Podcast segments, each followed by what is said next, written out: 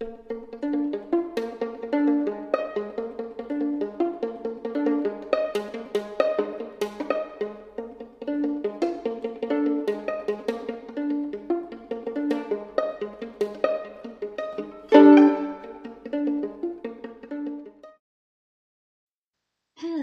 true crime friends. Welcome back to another episode of True Crime in Academia. I am your host, Mary DePippi. How is everybody doing out there? I hope you are all having a wonderful start to your week so far. If not, that really sucks, and I hope it gets better for you. Today's case involves one of my biggest fears, which involves climbing really steep hills and then, you know, plummeting to your death, which sadly probably happened in this case. But without any further ado, let's get into it. On the morning of August 7th, 1976, Bill Fitzhugh, the leader of an exhibition in Labrador, Canada, received a radio call from his co leader, Richard Michael Gramly. Gramly, an assistant professor and a Harvard archaeological student named Anne Abraham, flew to Ramah Bay the week before, where they were to investigate the Ramah Chert quarries. Gramly told Fitzhugh that Anne had gone missing. Anne was one of four children born to Mr. and Mrs. Abraham, and quite honestly, that's really all I can find about out about Anne. Anne first became interested in archaeology when she was invited to go on a dig with her older brother Ted when she was 14. Everyone was super impressed with her willingness to work and or to help out whenever she was needed. On her most recent dig, Anne excavated a grave at Rattler's Bight and found a few artifacts. The 1976 season was Anne's sixth, meaning that she had been on five other expeditions before this one. And she knew that it was going to be difficult based on, you know, what she knew the terrain was going to be like. There were a lot of steep slopes, and they were going to have to travel this way quite regularly in order to get to these chert quarries. Now, chert is a type of stone that is used by the native communities for tool making, and it's like a milky color, but it's also semi translucent. So, to prepare for this exhibition, Anne took geology and rock climbing courses. And I think that just goes to show you how dangerous getting to these quarries were and just the site in general that she was at. So, the season had begun at the beginning of August, and Anne had actually volunteered to go to Ramah Bay with the exhibition's co leader and assistant professor from Stony Brook, Richard Michael Gramly. Now, Gramly, also known as Mickey, grew up in Elmira, New York. And when he was 10 years old, his parents got divorced and violence was listed as the reason. Gramly then went on to live with his father and his grandmother during the school year. And as a child, he was described as mischievous and entrepreneurial, which I think is interesting to call a child. But one of his favorite pastimes was scouting for arrowheads. He got his big break in archaeology when an archaeologist named William Ritchie responded to a letter that Gramly had sent him. And from then on, he spent his college summers working for him. Gramly then went on to Harvard after college and then became an assistant professor of geology at Stony Brook shortly after that. By all accounts, and mainly the accounts that came from Anne's journal, it seemed like there was like a mutual respect between them. You know, it seemed like they got along. You know, the first few days they hiked around to, you know, even find this quarry. And, you know, a couple things that she noted, like, because even though they got along okay, she said that it annoyed her that he would often, you know, go up ahead without her. And then oftentimes, like, she couldn't find him. Um, and that also that he talked too much, like at night when they would lay in their tents and whatnot. That was something that bothered her apparently. Apparently he would talk too much about like his other exhibitions that he's been on or his other um excavations that he's been on and things like that. So, but yeah, other than that, they pretty much got along, you know. They did find the quarry thanks to Anne's keen eye. So they made it to this spot that they thought, I mean, as far as they knew from a map, that this was where the chert quarry was. And it was Anne who actually spotted the chert and therefore, you know, confirming that they had found the site that they were looking for. The next night, Anne described the two days of being in this quarry and, you know, investigating, things like that. Like just walking around and looking at the area, saying that, you know, time went unrecognized. Like, you know, she was just so focused on her work and what she was doing that, you know, nothing else really mattered. Hey, true crime friends. You've heard me talk about my amazing friend Mandy before. She makes the best crochet, Cricut, and custom home decor for reasonable prices. If you're looking for a one of a kind gift or some new decor to add some new life into your home, look no further. Mandy has got you. I have quite a few items from her, ranging from a crocheted headband to Halloween decor items to my amazing and adorable Coraline ornament. Um, if you guys haven't noticed, I'm like obsessed with Coraline, and I just love how Mandy makes it. She's also made me a Coraline doll that sits next to all of my true crime books. To order, just slide in her DMs on Facebook and Instagram at Mandy Made It. That's M A N D E E Made It on Facebook and Instagram. Once again, go to Mandy Made It on Facebook and Instagram, send her a DM, and order today. Look, Bumble knows you're exhausted by dating. All the must not take yourself too seriously and 6 1 since that matters. And what do I even say other than hey? well, that's why they're introducing an all new Bumble with exciting features to make compatibility easier, starting the chat better, and dating safer. They've changed, so you don't have to. Download the new Bumble now. During the course of traveling this crazy, dangerous terrain, Anne notes in her journal that, you know, often she's going slower than Gramly because she doesn't trust the ground beneath her.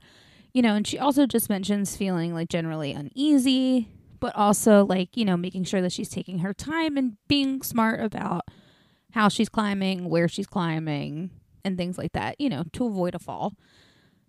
Thursday, because they lost a day to the rain, Anne tried to find a shortcut to the quarry. She tried four different routes to no avail. And because of the strong winds that were going on that day, she had to stop earlier than she would have liked. Couldn't go up as high as she had wanted or thought she would be able to. So she goes back, and Gramly had shot in a goose earlier that day for them to have lunch. So she helps him roast that. That night, they chat a lot, and Anne actually admits that she told him and talked to him way more than she should have. But again, nothing nothing crazy. There's nothing weird mentioned or anything like that. The next day, Mike actually sets up the radio and they decide they're going to go out and try to find out another shortcut. So they waited until around 11 a.m. because they needed to wait for low tide because the shortcut that they were hoping to find was at the beach and you can't really do a lot of stuff with high tide. So, yeah. So they both attempted, but the rocks were pretty slippery. But before they call it quits, Gramly decides he wants to try one more way, and thus he leaves Anne at the top of this cliff. After 15 minutes, he decides he's going to turn around, and when he gets back, Anna's just gone. Now, he said he called out her name, no one answered, and that he literally did everything he could to find Anne, but there was just no sign of her. And after talking to Fitzhugh, obviously the police are notified and the search for Anne begins. Now, Anne's brother, having been on digs, travels up to Ramah Bay with a friend to join in the search. And there is when he encounters Gramly for the first time. And the first time they are ever in the same room, Gramly is telling an officer, No, I'm not going with you guys back there. Which if you're the brother of the person who went missing, that's obviously not what you want to hear, but also kind of odd. Like, why wouldn't you want to go back? I mean, again, if he if he really did exhaust all of his options and had searched for her like crazy the day before, and was tired and injured or, you know, just overall exhausted, I'd get it, you know. But again, if someone you were on a dig site with goes missing and you're the only other person who was there, you just think you'd be more willing to help out. That's all. So, Ted, his friend Michael, and Anne's boyfriend Stephen made it to the campsite where Anne and Gramley had been staying. And Ted says that he crawled into her tent and found her journal. You know, he went through it, but he had to make sure that there were no pages ripped out, which is smart because, again, the only person who knows what happened to Anne is Gramly.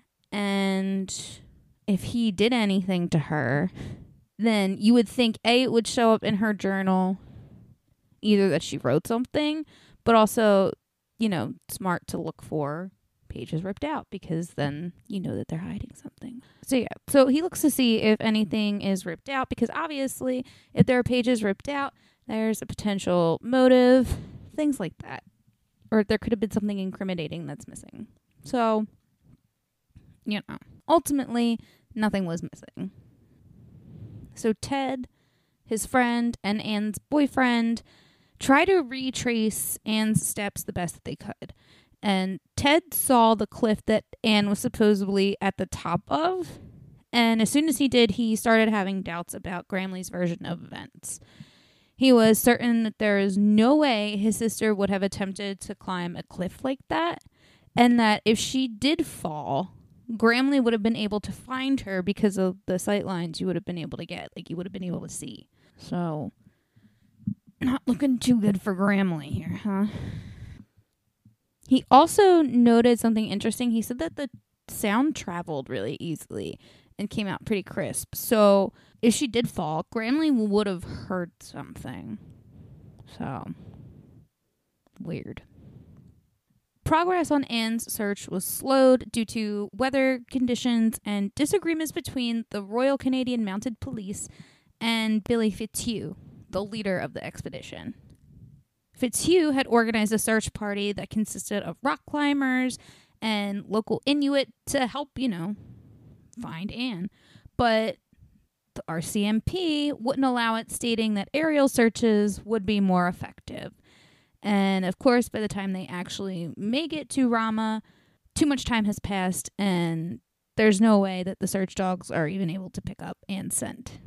So most people were extremely suspicious of Gramly, and kind of rightfully so. So even though the police didn't have really any evidence at all that, you know, Anne was A, dead, but also B, that Gramly had any part in her disappearance, you know, people were still suspicious of him, and kind of rightfully so. In the 60s, he was questioned and looked at as a suspect in the murder of a classmate of his named Jane Britton. He was also given the moniker Mad Mike by his students because of his temper and ability to fly off the handle. Not good. It was also said that he kind of had some like stalkery behavior a woman that he had dated previously named Mary said that after they broke up, Gramly visited her sister at her apartment on her birthday with chocolate cake. Yeah. I don't yeah, that's so strange. I don't know how you would even find someone's sibling like that. Because again, it's not like he he's stalking her. It's just like, ugh, so creepy. So creepy. Mary, of course, though, told her sister to throw the cake out immediately. So, because of that, we don't know if it was necessarily laced with anything. It could have just been a nice gesture, but again, it seemed like he had never met the sister before. How he knew it was her birthday and how he found her apartment, no one knows, but that is weird as fuck, right? He was eventually taken off the suspect list, or really seen as a suspicious person at all because he passed a lie detector test. Sadly, Anne's body was never recovered, and her disappearance and probable death was ruled accidental. Now, I don't know. I'm not an expert in things, so I wouldn't be able to say this for sure, but Do I think that Gramly's version of events are possible? Yeah. I mean, could she have fallen and maybe fell and hit her head on the way down and that's why she didn't scream, so that's why he couldn't hear anything. But then where did she fall exactly and how was he not able to find her if she fell? based off of the area, like I said, you know, where she was, you know, and her brother having been there and checked it out himself, he was like, yeah, you would have seen her. So, you know, it's definitely a little suspicious. Because again, for all we know, he could have pushed her off and was angry about something. Who knows? I mean, he was known as Mad Mike, but that also doesn't mean that he had a temper enough to kill her. And with all of Anne's journal entries, it seems like they had a decent friendship going on. So Eh, there's no motive. There's, I mean, there's nothing. I mean, the only thing that I could think of is maybe, again, it was an accident, but maybe Gramly was more involved. Like maybe say he tripped or something and she fell because of that. But I don't know. Like, why would you lie about that? You know? I don't know. But yeah, it is really sad because the family definitely looked at Gramly suspiciously. And like I said, rightfully so. I mean, he was the last person to see her alive. And it was very convenient that she fell during that 15 minutes when he decided he wanted to look for another shortcut. So, yeah. I don't know. But again, it's just very, very sad. I it really makes me sad to think that like these families don't get the closure they deserve, especially obviously in cases where a body isn't found, you know. And I don't think it has anything to do with I mean, maybe it does. Cuz I mean even if you know the person is dead, I feel like just seeing the body or you know know that the body's being cremated like things like that like just the actual physical presence of the body i think does a lot for people for closure and in these sad cases where they're never able to find the body you know even feel really bad about that you know and it's sad that they didn't get that closure but it is what it is you know well my dears my Durs. That is all I have for you today. I know I have a short one, but next week I am coming at you with a two parter case that I'm very excited to get into. So stay tuned for that. If you would like access to exclusive content, please go over to patreon.com slash ivory tower boiler room and become a patron so you can get all our awesome extras. I am going to be working on something for the summer to hopefully add to bring some more content to you guys. I'll keep you posted about that. And also, don't forget to follow True Crime in Academia on Instagram and TikTok at True Crime in Academia. Until next week, my loves, I hope you all stay safe out there, stay healthy, do all the things, wash your hands, because I love you. And until next week, I will see you later. We hope you enjoyed this Ivory Tower Boiler Room or True Crime in Academia episode. You can watch our video versions of our episodes on patreon.com slash ivory tower boiler room. Join at the price of an iced coffee or join as an Ivory Tower member and get some of our exclusive merchandise. I could not be here without an amazing team. So I'm Andrew Rimby, the executive director, and I am joined with Mary DePippi, our chief contributor, who hosts True Crime in Academia. It comes out on Tuesdays. Jaron Usta is our marketing director, and our two interns are Nicole Arguello and Kimberly Dallas. And I'm actually here with Mary. So, Mary, where can they follow us on social media? You can find us on TikTok and Instagram at Ivory Tower Boiler Room. On Twitter, we are at Ivory Boiler Room. And then just search the Ivory Tower Boiler Room on Facebook and you can like our page there. Wonderful. And we, Mary and I, and the whole team hope you all are healthy and happy. And we can't wait to join you and, you know, have you all join us in the Ivory Tower Boiler Room next week. Bye, mm-hmm. everyone. Bye.